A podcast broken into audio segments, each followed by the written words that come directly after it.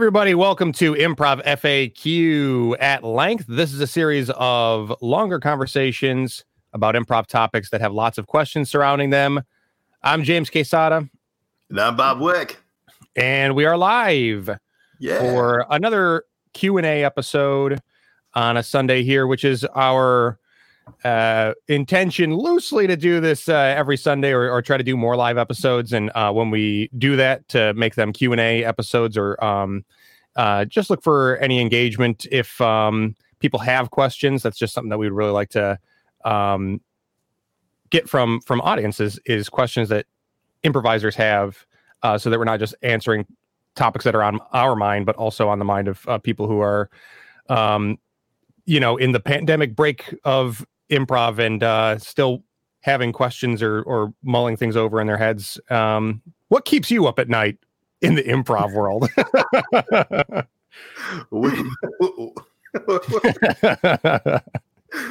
of all the things that are going on in the world, which yeah. improv topics are keeping you up? Congratulations if that's all you're thinking about.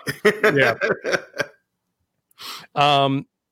So, uh, yeah, we have some questions that were previous, previously submitted that we didn't get a chance to answer in a regular episode, and we'll start with those. Uh, but as we go on, if there are audience members that would like to submit questions, all you need to do is drop them in the comments. We will see them and make time for them in our uh, episode here. Before we get started, quick shout out, couple shout outs to one, Diff. Yeah the Detroit Improv Festival, which would have otherwise been happening this past week, Wednesday through today, would have been the last day of workshops and hangovers. Um, yeah. and uh, so shout out to, to, to Diff and um, looking forward to getting a proper year 10 of Diff uh, next year in lieu of having one this year.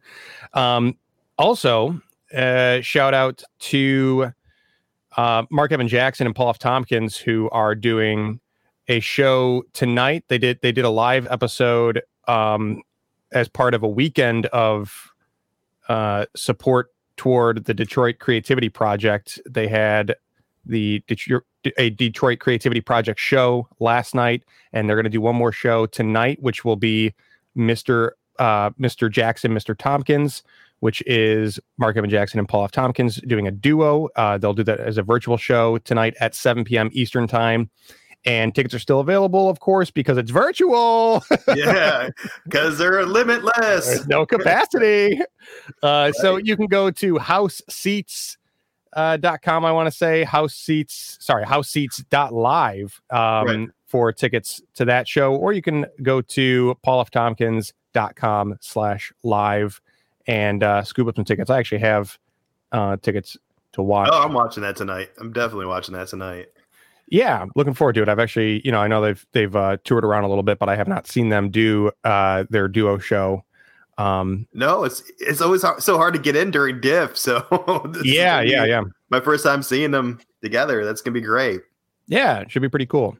Um, okay, so now that that's taken care of, it is time to get into our questions and the answers associated with them. the um, nightmare so, inducing questions have been on for months. It's time to get you. some rest, some final peace, baby, as we answer these troublesome questions about improv. Um, I will also say that uh, Bob and I will have to apologize for losing track of um, uh, which people belong to which questions on on our list here because uh, we kind of we kind of separated them for other ways of using them in episodes. Um, and so we have the questions, but uh, I just couldn't track down uh, who belonged to which question. So shout out to anybody who submitted a question so far. Thank you very much for doing that. Um, I really appreciate the help. Been, yes. Yeah. And these are really great questions. So, yeah. yeah. So let's uh let's start with the first one here, which is uh, what is the best way to use real life stories in scenes? How can you use real life stories in your improv? Oh, that's that's a really great question, and um, I'm trying to avoid I statements, but it's something I do a lot. Of I like to use my real life because it's something I'm familiar with. It's I know that if I initiate a character or take something out of my life, interject it into an improv scene, I, will definitely have reference points, and it, it, it kind of makes your job easier. And I think it's something we do naturally as humans. Like when you tell a story, I I, I know most of my friends do almost impersonations of the person they're telling the story about, especially if they're doing a quote or something. So yeah, it's, it's a great way to uh, to excuse me uh, pick a character.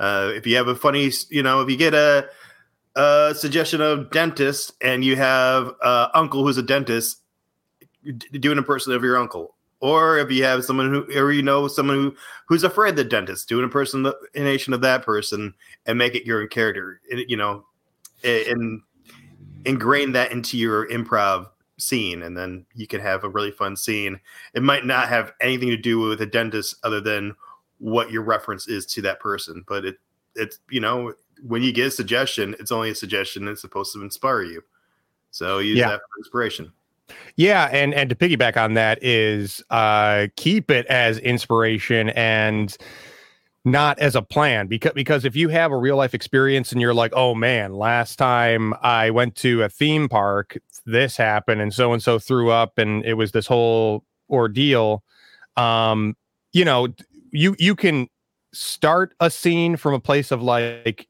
like you said impersonating someone that you encountered or, or that you know um or like start a scene doing something that you did the last time that you were uh, at that location or in that situation or around that type of occupation, whatever the suggestion is.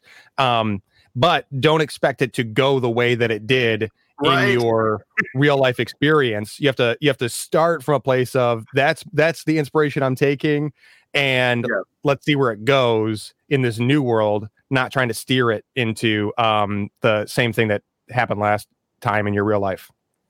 Have you ever had I because I have. Have you ever had anybody do that to you? Like, well, actually, when this happened to me in my real life, this happened. Like, I I wasn't there. I'm, I don't know. You mean you mean somebody say that in a scene? No, after a scene, like, well, oh actually, yes, yeah, yeah, yeah, yeah, yeah, yep, yep, yep, yep. Uh, like, yes, yeah. In classes too, it'd be like, it'd be like, uh, yeah. Like, well, actually, you know, I was. I was I've been to the DMV just a couple weeks ago, and what happened was, and it's like, yeah, but that's okay. You don't have to that is not that's not the point of what we're doing.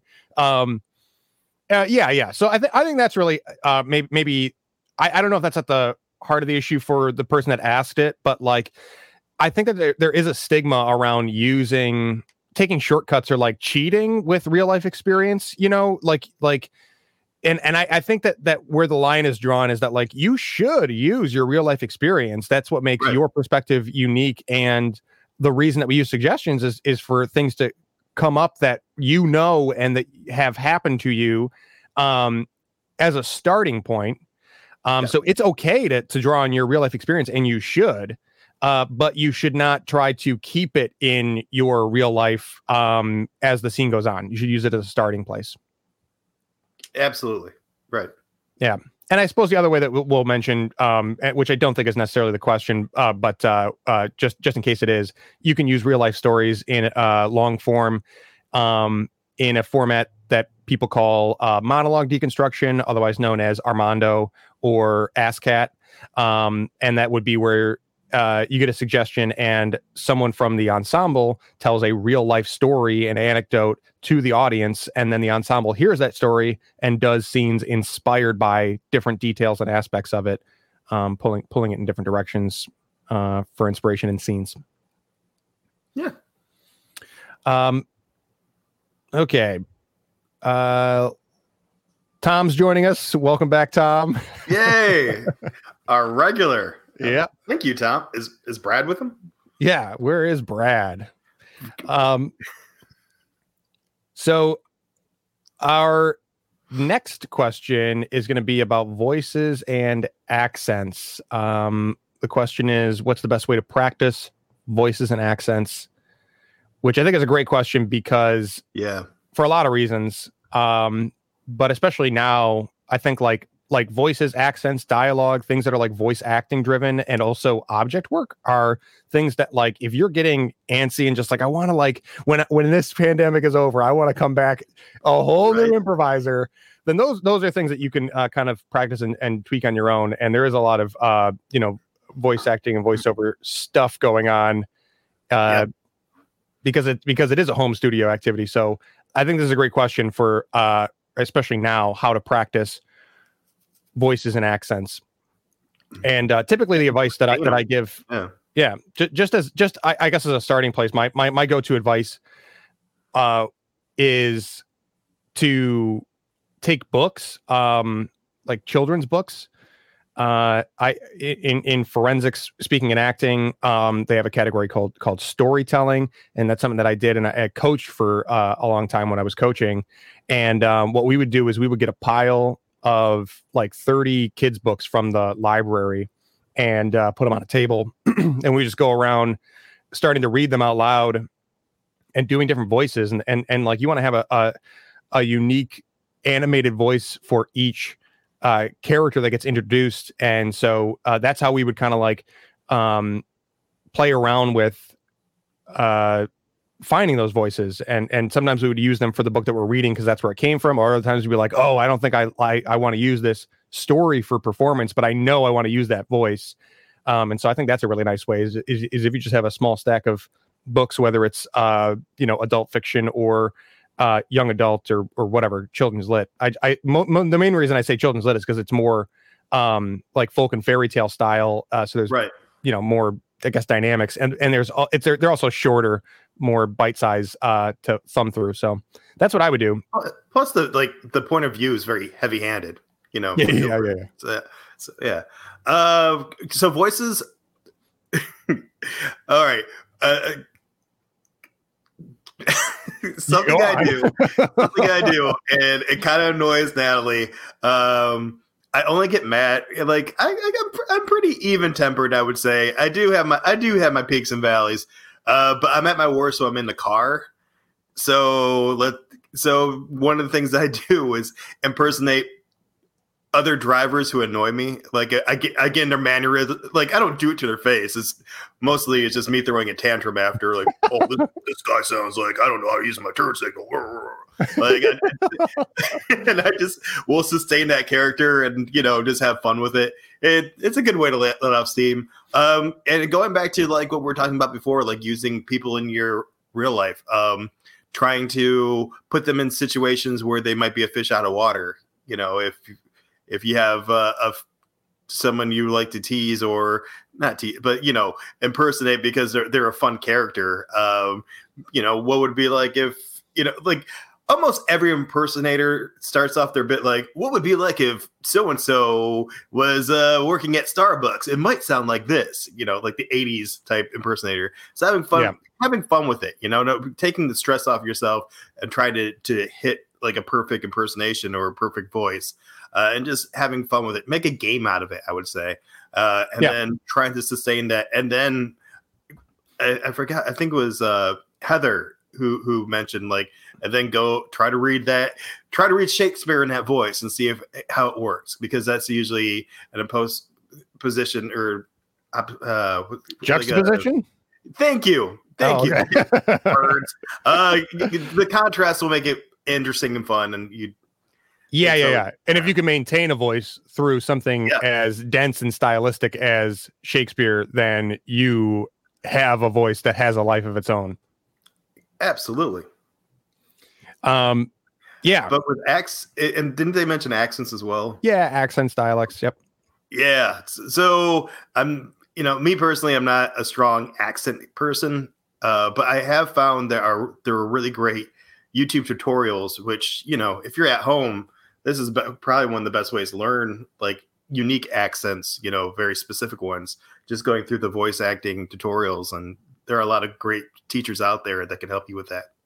Yeah. Um, and I, I think that uh, if I'm not mistaken, it, it, comes down heavily to vowel sounds, is, is where di- uh, oh, yeah. dialects and accents come from. So there's lots of starter YouTube videos on the subject of vowel sounds. And um, uh, what do you call it? There's uh there's um sentences that you can practice that have every vowel sound, every English speaking uh, vowel sound um, in in in a sentence, and you can use that as kind of a touchstone for the accent that you're working on. So I would start by looking at a couple videos that are about uh, accents and vowel sounds.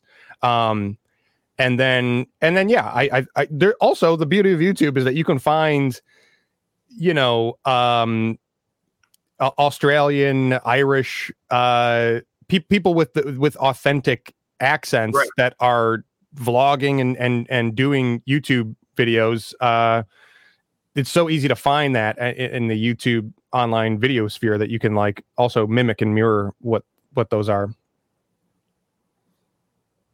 Um, great. Anything else to add for for that? Nope, that's all my tricks. Just those drive around and get mad. yeah, that's funny. I yeah, I uh that reminds me of Joe Hengelberg. I, he would he would come off of a drive that, where he you know had some not road rage, but like an you know something stupid happened, and uh, I just remember as soon as you said that, there was one instance where he came in probably to the go bar and and, and was uh, just singing i can drive a truck faster than you i can drive a truck faster than you and i was like what are you doing? And he was like oh this it's just stuck in my head because i got cut off by this truck driver. And that's that's what i was saying in my head to imagine what he was thinking when he cut me off. It's helpful man. Yeah. Um great. Our next question is going to be uh, I'm almost positive this came from Trevor, but uh, could, I could be falsely shouting him out right now. Uh, the question is whether you go through phases of interest in the type of improv that you like to do and the type of improv that you like to see. Oh, absolutely. Yeah. I mean, I like when when I heard that question, I thought of you because you're always somebody who's like, "What's next? What's new? What's what can I do different?" Um, and I, am yeah. pretty much the same way. I like, I have a strong base, but I want to reach out, and I'm always adding more color to my palette. Like, what what else can I do with my style, or you know, just in this room that that we're playing in? Um, because I've seen so many performers who basically do the same five or six things every time you see them, and sometimes it can be really entertaining, but after a while, like I've seen it, you know, like part yeah. of the fun of, of watching it like a long form set or you know just improv in general is the surprise and can, if i know all your tricks it's going to be harder and harder to surprise me so it becomes less and less entertaining yeah, that's true. It, when it comes to seeing stuff, uh, yeah, sometimes it it is like uh, whether it's maybe something like the new launch group or um, new house teams in general, or or a new show, improvised show that's that's like launching or whatever. Um, I'll go see it. Uh, I, I always want to see it more than once, uh, whether yep. it's a new player or a new show or a new team, because you you gotta get a you gotta you know it's improv. You can't you can't get a feel for it in just one instance. Um, but uh, yeah, once I've seen it a few times, then I'll then I'll be like, okay, I, I feel like I know what this is about, and if it really uh, interests me because of the style or whatever, I might go, keep go, going to see it. But even if I'm like, I like it, but I've seen it, then yeah, I agree. I, then I'll I'll kind of look for something that I haven't seen as much or or yet. I really like watching like like oh like class shows when it's like the first couple semesters where they're just learning stuff and, you know, it's their first show. Of course, mistakes are going to happen. But these are mistakes that I learned were mistakes because there's a list of rules that I learn, and I, I compare that list of rules to what's on stage. Sure. Um, and I love it when they break hundred rules and the scene's great. You know, yeah. like shame on me for having this list in the back of my head and I love it. And I love when people, you know, do stuff that's, you know, not, I don't know, not, I don't want to say a mistake, but they just do stuff in a uh, organically in a, an unusual way or stuff I haven't seen because, you know, maybe it didn't work one time when someone else did it.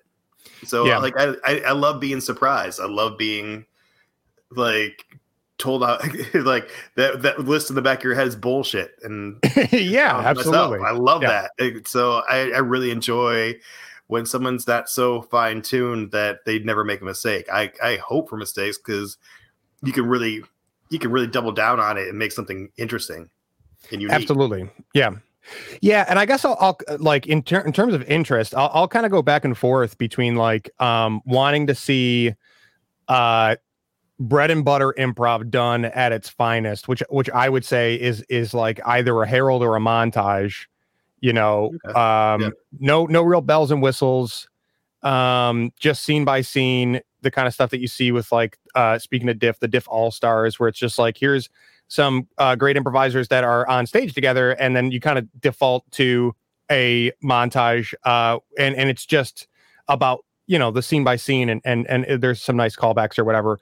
But um, do, seeing that at a really high level um, with a really well established team, uh, you know, like the 313, or to see a Harold done by a team like King 10, um, right. uh, I, I, those like standards, you know, montage and Harold, I, I think are just like the improv standards. And uh, I will go out of my way to find that done at the highest level sometimes. And then other times I'll look for stuff that I, um, have never seen, and I don't, I don't, care how good or bad it is or who's doing it. I'm yeah. just like, what are they? What are they? What are they going to try um, to do? And that's what. I or what can I steal, even if I don't like something? Yeah, like, yeah, yeah. Oh, I, I I like the intent, but if I would have done it, I would have done it this way. Well, then do it.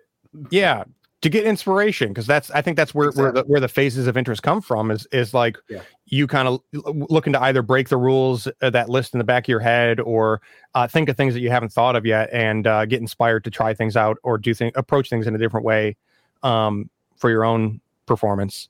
And, speaking of which, so when it comes to phases of interest of what I would like to do as a performer, I go through those all the time too. Usually in longer oh, yeah. longer arcs uh, with like little mini uh, uh, things. Like, uh, and what I mean is is that I, I went through a couple of years of wanting to perform very physical, like a cartoon character, um, and and be as like uh, abstract and animated as possible. I went through a couple of years of really focusing on playing the straight character. Um, and once I kind of felt like I got as much as I can for the time being out of out of exercising that, then I'll move on uh, to the next thing. And and and I think more recently it's been like meta play and how to like engage the the whole room or kind of like break break uh, absurdity and surrealism um, break into that uh, during a show and and and kind of have trippy things happen. Um, and and then you know while I'm heavily focusing on that, I, I might need a break from it, and then I'll try something else on the side or in a in a show or whatever. So so again, it's like these long arcs of a, of a couple of years of trying to do something a style really well, and and then needing a break from it every once in a while. I'm, I'm glad you said break because I I've been in the position where I've done that stuff, like gave myself a challenge, and sometimes the challenges are really hard, and I, there's stuff I'm still working on. Like I have an issue with eye contact which I always have to remind myself, like, make sure you're making eye contact. Because I, I, think I normally, I, I, like to focus on the room rather than the individuals, but that's kind of bullshit. I have to focus, you know, you gotta, you gotta, fo- you gotta click it, especially like now that I'm doing a two man, like I have to make sure like I'm checking in with Chris as much as possible. Yeah. Um, but you know, and, and there's like things I've picked up, like, you know, by watching other improv, I'm like, oh, I would like to try to incorporate that and it, it came a little bit more natural. So I didn't have to do as much time developing that. And then it got to the point where it became not a crutch, but something I, you know, something I was doing to a habit, a habit yeah. yeah, yeah, habit that, default, that really yeah. wasn't paying off as much as I would like it to. So I like you have to put that back on the improv shelf, take a step back. Is there any other way I can like you know try to figure out if there's any other way you can use it or you know another any any other interesting approach that it can be used for? Or is it something you just need to put to rest until it's needed? Yeah yeah it's important to check in with that too. I, th- I think with all things just habit. Is it a habit or is it a choice? Is like the the right. one of the biggest constant questions uh, for growth uh, in performance um awesome yeah. Okay, so on to the next one. We have a question about callbacks. Uh, is it possible to overdo callbacks? I think is in a nutshell what the question is. Uh, can you overdo callbacks? And probably how do you find a balance between, um, you know, successfully having callbacks and connections in your show and overdoing it? What is the balance? Um, I think you can overdo anything. Yeah. There's got to be like, but if we're talking about callbacks, of course, you can, you know, I, I think there's the balance is, is it still fun? Is it still fun for everybody in that room? Is it fun for you? Is it fun for the uh, the performer, the other performers? Is it fun for the audience? Because it was still fun, you know. There's that. There's the rule of three, and there's the rule of seventy-seven. You know, and if, if you can still, yeah, if you can still step on all the rakes and it's still funny, then keep on stepping on rakes, you know. Mm-hmm. Um, but if it if it's just something that you're doing because the first couple times you did it was funny and you're trying to get it back, you're trying to uh, bring back the magic of this callback, and it's not happening. Put it to rest. Maybe bring it back at the end. It might be it might be the blow line, or it just might not be something that we that the audience wants to see anymore. Because part of your job is to entertain and if it's not if you the moves you're making not that every move you make has to be entertaining or funny or, but it, it has to have momentum. It has to push the, the scene forward. And you know trying to beat a dead horse is the worst way to do that. Yeah and and so I, I agree with all that and i think that the um probably the way to do to figure out um, where the balance is in a practical sense is uh, is is to do it more. I, I would rather encourage improvisers, uh, students, or um, on a coaching on a team.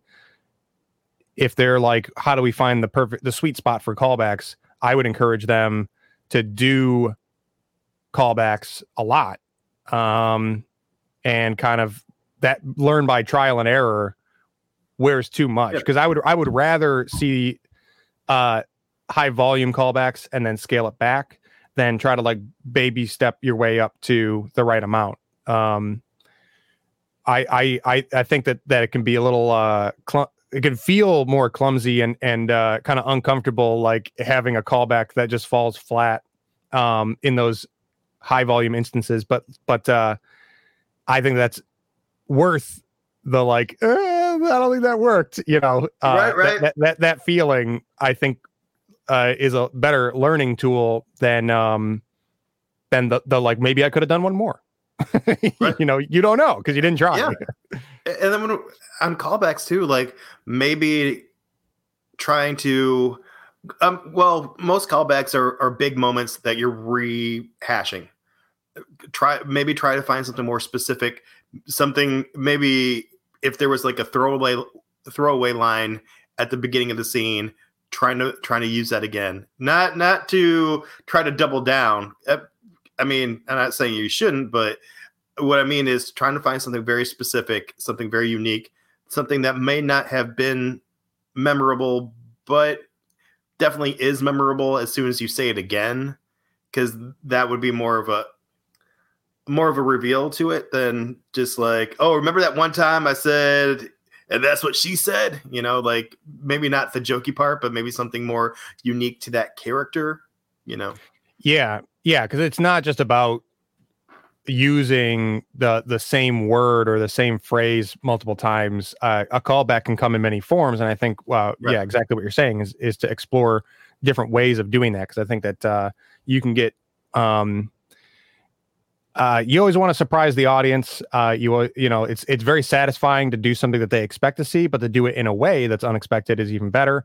Um, and uh, yeah, I think I think that uh, you know maybe people get hung up early on about like is a callback as simple as using the suggestion a bunch of times, um, and uh, and that's different from like uh, you know, a blow line of a scene being reused again. But instead of the blow line is like, well, what type of what happened there you know like like uh it was about someone uh you know what i mean? Like like you can just get more and more Yeah. broad with, with the, the the type of callback um and scene mapping.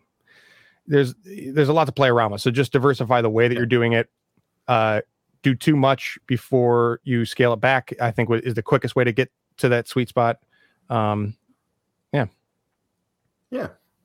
I think my favorite f- type of blow or not blow line, um, callback is when something's established, or it, when when there's a line that's almost a throwaway line, and then after everything's established, if you say the line again, it it, it becomes like almost uh, an act of foreshadowing. Like, oh, remember I told you the you know this was gonna happen, and then because that's interesting to me because you know you made all this up so how could you possibly foreshadow something when you have no idea where it's going so when it comes back it's like oh what a nice little bow you made Yeah. Yeah. So and I suppose again it's it's it's like you can um I think it is fair to manufacture callbacks. Yep. And and to consciously set things up, but uh again, it shouldn't look like that's what you're doing. oh absolutely And and, and it's probably b- better 9 times out of 10 to have it happen organically. So, you know, you can look for ways to make it happen um, but you can also keep your eye out for opportunities to um, you know make a callback based on something that's presenting itself. I think that's what i like about it because the performer who did it was pay atten- paying attention to everything that was going on and and called back something that was so minute. Like that's what i like about it yeah it's and, and it's like this is a little a little bit off topic but but like uh um, let me see if i can uh get this out before i lose the thread entirely uh but no, I see you going through the files. yeah yeah but uh you it, it, it- deeper into the show you can make justifications or explain things that happen using things that we know so far earlier on in the show you're like I, okay i gotta make some answers and create some explanations uh for who this character is and why and what happened in this scene and why but then later in the show you have everything you need to explain anything using what, what's already happened. So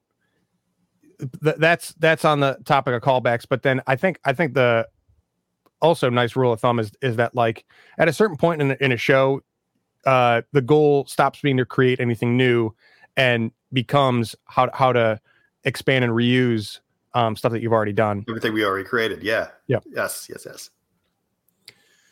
Um, all right. Hmm. That's a. I mean, that's that's a fun topic too. Is just um, it is. probably do a whole episode on uh creating new things versus reusing what you have um repurposing what you have in a show um okay let's see here. So our next question uh, is about character tropes. And if i uh, remember this right um the question is about uh how to effectively use character tropes um whether you should uh lean into them or uh how, how to uh play into a genre show using character tropes to your advantage but not getting stuck in lame cliches i think that that was the nature of the question and if it if it's not we're on a whole different topic uh, but thank you for the inspiration. Um, yeah. does that does that ring a bell though i I- uh am i do you think Yeah, i'm right yeah. yeah yeah Yes, the, yeah. Uh, and when I thought about that, I thought about the um, the. Have you ever seen the movie Clue? So, uh, Ti- uh, Tim Curry's the butler. Yeah. Like how he. So throughout the whole movie, you because we're so familiar with how a crime story or a whodunit movie is supposed to go, and we're familiar with what the butler's role in that movie is, is supposed to be like the unreliable narrator narrative um or narrator sorry uh that the when you get to the end and he does all three endings and you find out he's the killer like it's it's always fun you know like it's Yeah. playing on something it's playing on what we know or what we're going to assume because we're familiar with a, a genre and then turning it on its ear like i like that Yes. Yeah. Yeah, and I so I, I I guess a general uh starting point for for the question is about um the fact that that tropes or cliches are not necessarily a bad thing, especially if you're playing in genre. They're they can be Yeah. a delight. Uh and like and like that's that's the point of playing genre, right? So if, if you're setting yourself up for for doing narrative and obviously if you're doing a specific genre, then yeah, you really need to embrace those uh, types of uh, tropes and uh, start by using them at face value, using them for what they are, get familiar, uh, comfortable in their skin, um, and then you can you can uh, the more familiar you are with honoring the elements of, of that genre, the easier it will become to find your own nuances in those go-tos uh, you make them unique because we still Yeah. in in disney movies pixar you know dreamworks stuff it's it's all the same stuff over and over and over again but there's there's little character details that um come from from taking the base uh uh trope and then being like well what about this time if they had this quirk or had a soft spot for this or um couldn't do this? It just just taking everything that's that's uh, familiar about that trope and then being like well one thing we always see what if what if uh we took it away or made a rule that it had to be the opposite of what we expect Right. Like uh in Shrek when the the princesses start fighting or uh stuff like like stuff we're not used to seeing but it's totally plausible. Like why why wouldn't Yeah. they you know not be able to fight? Um Yeah. Or like another another example would be i, I mean real, real like quick the musical. What? Yeah, yeah. Sh- Okay. Shrek is even it's, uh, an awesome example because because Yeah. the hero is an ogre. Usually, the hero is Yeah. is, is a, a handsome, you know, uh, knight or whatever. So Right. that that even just to begin with was is uh The- yeah t- doing it from from the the ugly usually villain character's perspective as a hero is is a Yeah, yeah. great way to turn things. But, but sorry, Uh, another ex- no, no, no. I like that. Uh, another example is like blank the musical.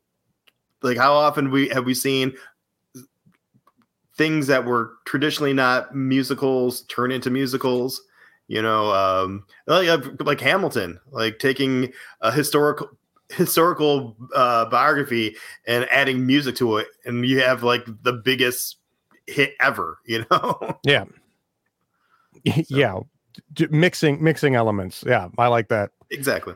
Yeah um, yeah, I don't know. You're you're more of the the narrative minded person, Bob. Is there is there anything else when it comes to like tropes? Uh, what about what about like when hitting kind of uh checkpoints in a story that like, um, uh, I'm trying to think of an example, but like, um, you know, if you're doing if you're doing like a uh, a fantasy adventure thing that like oh there's supposed to be a point where there's the mystical guide or whatever you know and that's that's a character but, but like that's also something that's supposed to happen is that the the hero's supposed to Right. get guidance um Yes. or like if we don't get the moment of like crossing the threshold like I, or the him learning how to use his powers if that's something new or you know Yeah. like the or or winning the first battle but losing the first battle to the main the big bad if you will uh, Yeah, like yeah. all those things yeah, I, I think we talked about we might have referenced um the fifth element before on, on this show the fact that uh in the fifth element bruce willis is the hero gary oldman is the villain and they never cross paths uh or, or they they they literally do co- coming in and out of uh the same elevator in two different um elevator carts. But um uh they don't ever have a confrontation. And i think if you were doing an improvised show that had hero and villain you know conventional genre tropes would say that you have to have a confrontation. Like Right. when is it okay to to deviate from that um on purpose or because it doesn't seem to be leading that way? Yeah, like it's taking a step away from the the traditional hero's journey. Is interesting because as an audience, you know, like when we watch trailers for movies, we we kind of know what we're going into, and some of the best movies eh, are the ones where we totally think that we're we know what we're going what to expect and how it's going to end but let's just see how they get there you know we, we yeah. kind of figure out we kind of we think going into them when we buy a ticket we know the story arc and then we we are wrong and it's amazing. Uh cabin in the woods is a really great example of that. Have you seen that? Yeah yeah. Uh, i love it. Yeah i love cabin in the woods uh Jen Hansen took me to it, and we were running late, and I was like, "I'm fine. I've seen enough horror movies to to know like oh, what's good." She's like, "No."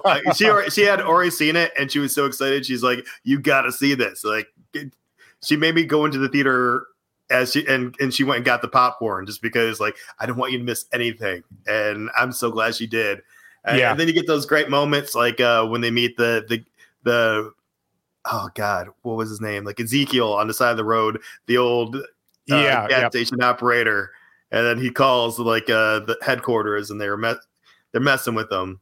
yeah, yeah, yeah. That's funny too, because in that movie, and and I think also in improv because it is uh, comedy. You know, um, we want to use the tropes uh, close enough to a T where it's suspicious how well it's happening. You know, and there's something funny right. about that where it's like that like it, it it's just so consistent with the genre that I like, you know, that that that in itself is is kind of funny when you're when you're nailing the genre that well.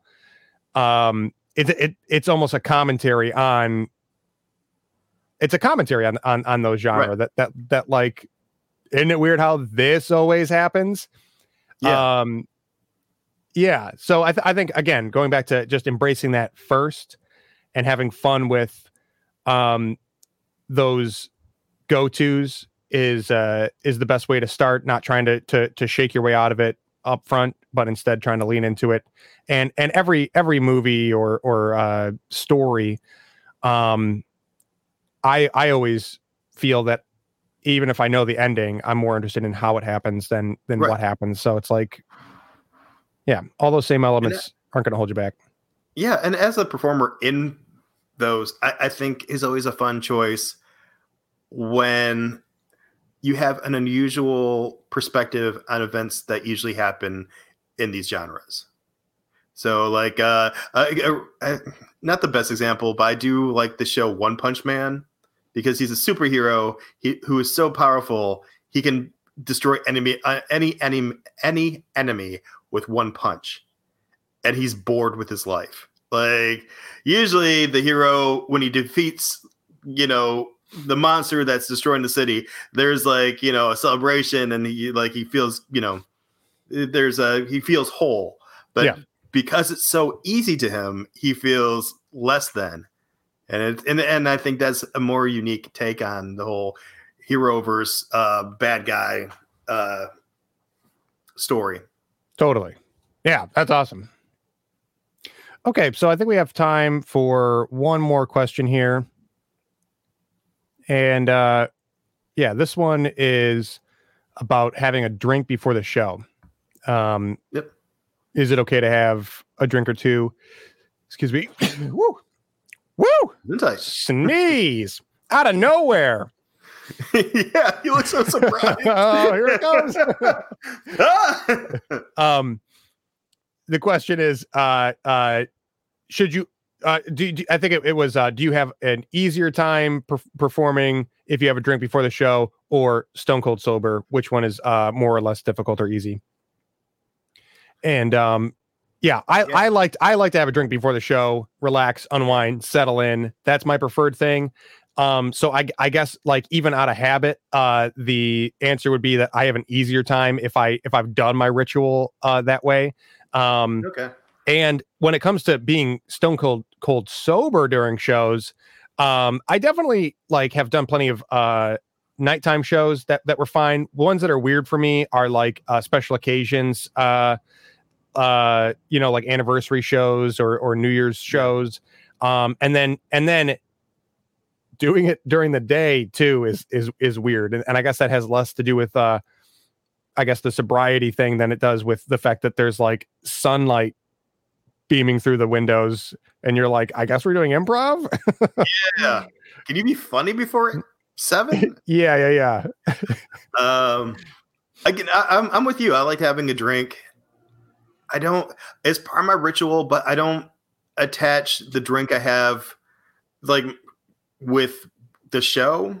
I guess my only concern would be like what's you know you know it's it's a case by case scenario. Like what is your relationship with alcohol? Because some people can have a drink and it doesn't really affect them. It might you know chill them out a little bit. It, it might just be a ritual.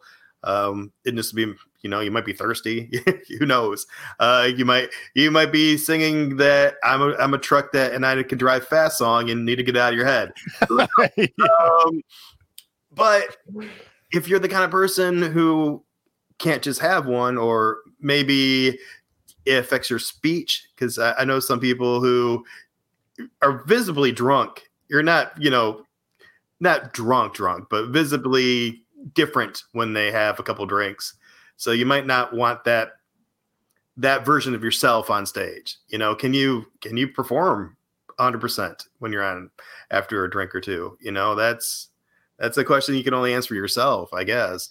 Yeah, I'm glad you brought that up because it, it is absolutely about your relationship with alcohol at, at the very um, base level. Is is like if the if that's where the question is coming from, then like that's something you got to learn um, and uh, be careful and conscious of. Uh, right beyond that as, as like a you know practice of professionalism or uh culture wh- whatever it is in the improv community that I, I think that uh, yeah, you don't want to be drunk and unable to perform, um, connect with your partners and, and the audience.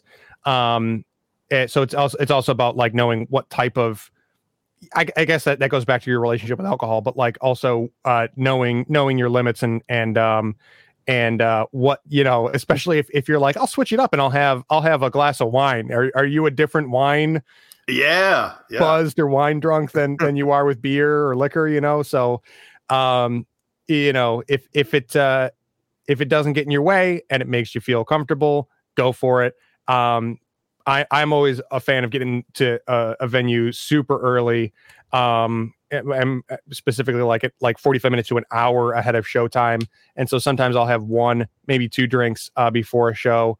Um, and uh, I know that that's my limit. If I, if I, if I get there, you know, uh, a couple minutes early, earlier than normal, uh, and I, you know, an hour and a half, and I'm like, going thinking about that third beer I'm, i know that it's it's a bad idea for me to do that uh, at to, before the show starts um right. you know uh I, I i can do two max uh and still yeah. perform playfully uh intelligently and in a way that's connected with the rest of the people in the room yeah I, I would say the same thing goes for weed because i know people who can absolutely have I'm gonna sound like old man. Yeah, I don't really do it. So uh, they, yeah, they can have the weed. Yeah, they can. They can.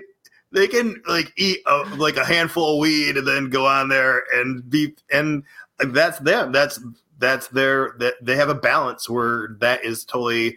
But if I were to even watch someone smoke weed and try to perform, it would be a train wreck. I'd, yeah, it'd be an audience I, watching. I, I, I can't imagine doing it. I also uh, yeah.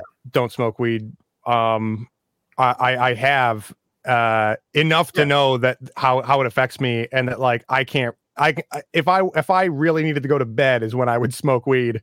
Uh, I would never try to do it do anything. I, I, just can't like I just know how I get. I'm just like everything is just you. like melting and I would have apart. to book the show in a way where the audience knows that I don't smoke weed, but if you want to watch what happens when I do and try to perform, this is what it's going to look like. Yeah. So yeah, they, they're in on it. It's not you know, like yeah. And we we've done uh, we we've done shows like uh, Drunk Prov, um, yeah. or uh, I I I I think maybe there's been a weed show before. I know that like I've heard stories of of like the UCB guys being like, or maybe uh oh maybe maybe it was like D'Arcy Carden or Lauren Lapkus or or somebody I heard an interview that that was like we tried it because we thought it would be fun and uh it just was such the opposite. It was so miserable, like uh would not do again, would not recommend. Wow. But uh but and it's the same thing with, with drinking too. I I, I think that that drinking hits you uh not as as hard uh or at least in my experience. Um you know, one one beer is not the same as one joint. yeah. Uh, so um, yeah, with I with beer though, or, or, or alcohol, um, you only have to have it happen like like once, maybe maybe once every uh, a couple times or whatever. Like like it it doesn't take much for you to be like, I definitely did not enjoy being right. drunk and improvising. Yeah. yeah. Um, yeah so that's it. I uh, again, I guess just to to to make sure we're covering our bases with that. Uh, y- your disclaimer right. is like it's about your relationship with alcohol. It, it uh, uh, absolutely, absolutely. Yeah, and and maybe if you don't know what your relationship with alcohol is, uh, check in with your coach. yeah, yeah, yeah. Check in with somebody. Like, how was it? Yeah, yeah, yeah. yeah, that yeah, show yeah. last night? Yeah. Um. Um. Cool. Uh, okay, final question before we go comes from our buddy Pete. Um, he wants to know how we're both so handsome, and I don't have an answer, Pete, but I knew I Good do lighting. know that I that light the lighting is everything. Um, uh, love you, Pete. Um, okay, so that is going to do it for. Oh, okay. uh, no, I was asking if there was a real question or oh, we don't. We don't. Uh, well, uh, that's it for our Q and A segment for this episode. Um, you can follow us on Facebook and Instagram at Improv FAQ. You can also find us on YouTube. Uh, our channel is Improv FAQ, where you will find mini lectures as well as the Improv FAQ at length series. The most up to date materials and content is going to be on YouTube. Uh, but you can also find us as a podcast where we have 20 episodes of uh, imp- uh, improv FAQ at length available on audio where you wherever you listen to podcasts you can find us and we are adding to that uh, in batches until we get caught up and current with where we are on youtube and facebook. And um, once we do that it, it I, I, in theory it won't matter where you where you find us. It'll all be the same content in a different we'll form. be all over. Yeah. Helping you go to sleep and get away yeah. Uh, and if you do have questions to submit uh, for topics for recommended guests uh, or questions for these q and a's you can send us an email at improvfaq at gmail or you can direct message us on any of those platforms that we exist on. Uh, thanks so much for joining, Tom. Yeah. Shout out to Tom. Yeah, and, Tom. And of course to Pete, who has not gotten Brad. an answer, a proper answer for his question. And maybe Brad. Um, maybe and Brad. Uh, we will catch you next time on Improv FAQ at length. Bye. Bye.